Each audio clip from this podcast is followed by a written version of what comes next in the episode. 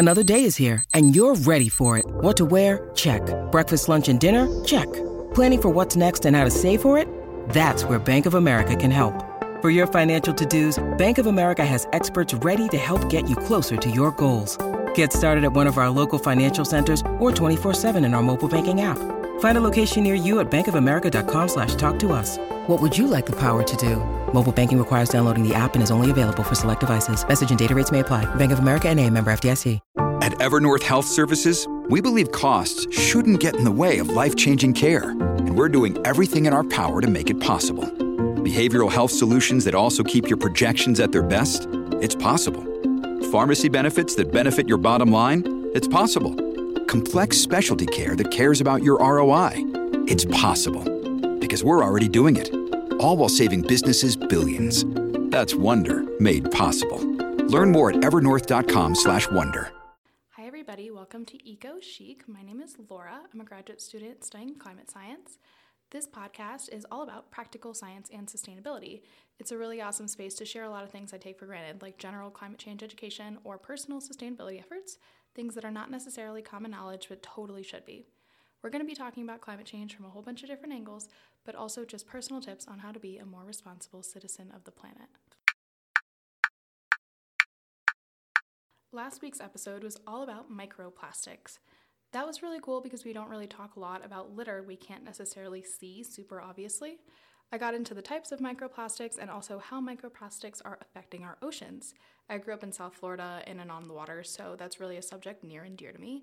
Today, we are talking about compost. I really wanted to do this episode because a couple weeks ago on my Instagram stories, I held a little poll and asked if anyone composted. And I think of the like 60 people that responded, only two said that yes, they do indeed compost. Composting is by no means a new practice when it comes to sustainability, but I think it's just something that we don't actively discuss enough. So, what actually is compost? Compost is just decomposed organic material. Organic here just means it was alive at some point. So, that could be leaves, wood chips, any and all food, any produce scraps, eggshells, anything that's a little wilted, past its prime, leftovers you might otherwise throw away. Letting these organic materials break down naturally creates some really awesome, nutritious fertilizer. It's the best way to make our soils healthier. There are a couple of exceptions. It's recommended that you don't compost any citrus peels like oranges or lemons, just because citrus has some natural chemicals plus their acidity, and that makes it hard for worms and other decomposers to actually live in your compost pile.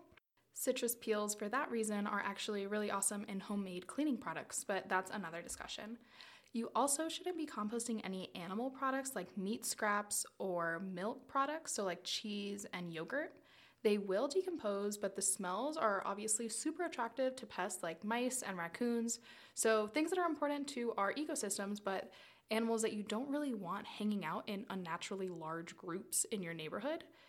Um, also, the stickers on produce are really easily missed and actually are the largest source of compost contamination at a lot of large scale operations. All right, so now that we have established what compost is, let's talk about why compost is important. They say that in America, about 25% of our trash on average is food waste. That's wild. Think about that. A fourth of what you're sending to the landfill doesn't actually have to go there. In order for food to decompose naturally, there needs to be oxygen and bacteria available. Obviously, in a closed trash bag piled under a landfill, this can't happen. So instead, food in landfills generate methane.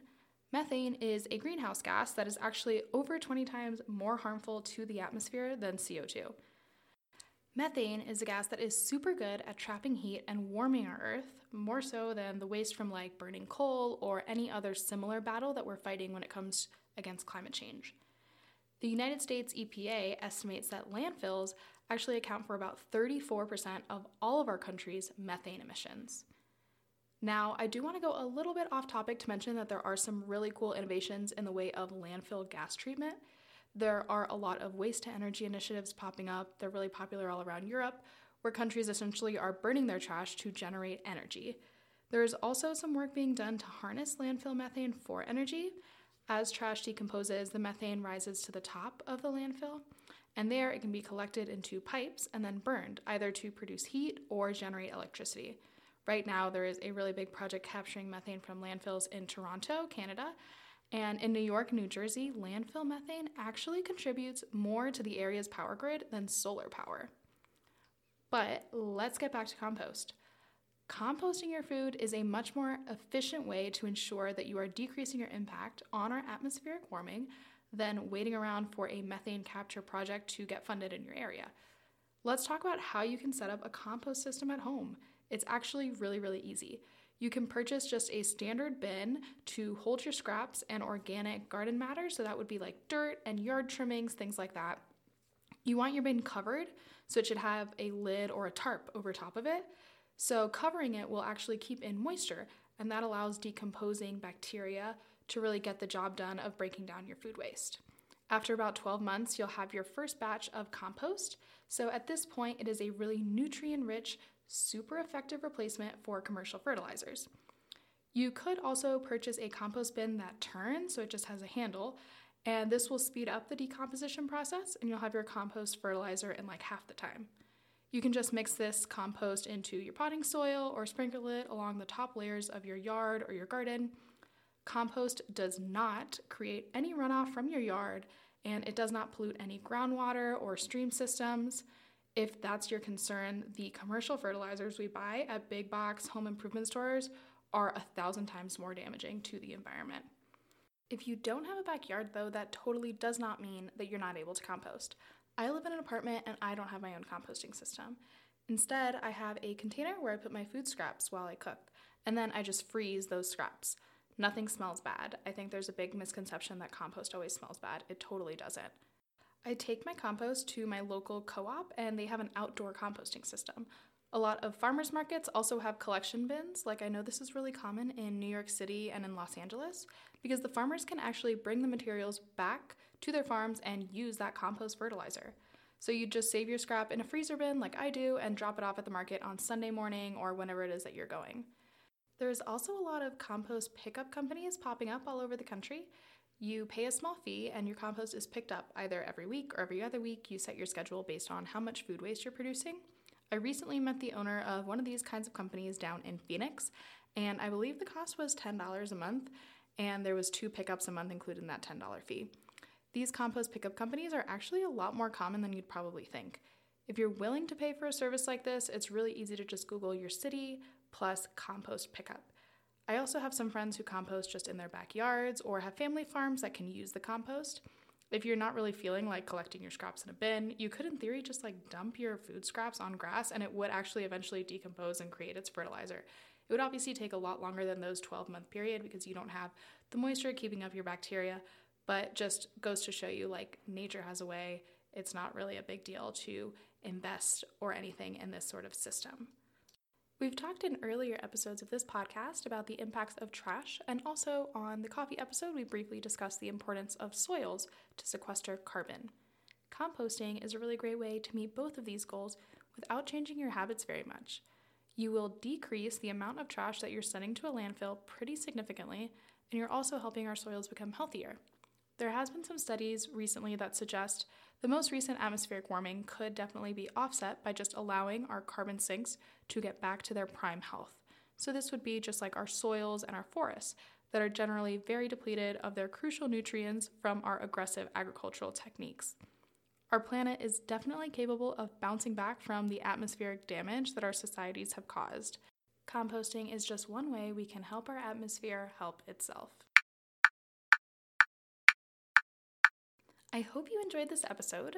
Once we start thinking about waste, it's really interesting to learn in what areas we can actually make an easy switch for a significant impact.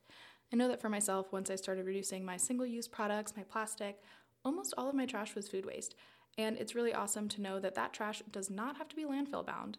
I will have references and other information linked in the show notes and also on my website, lauraediaz.com.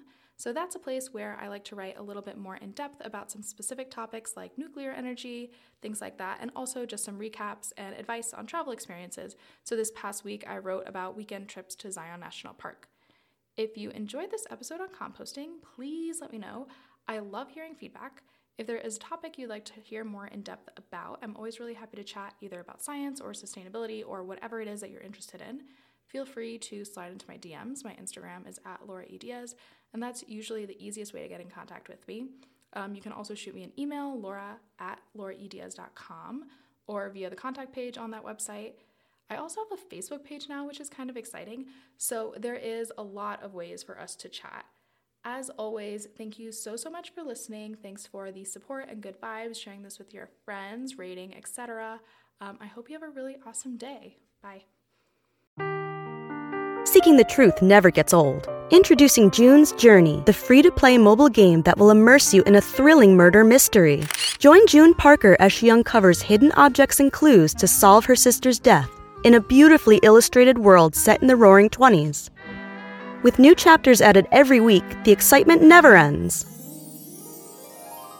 Download June's Journey now on your Android or iOS device or play on PC through Facebook Games.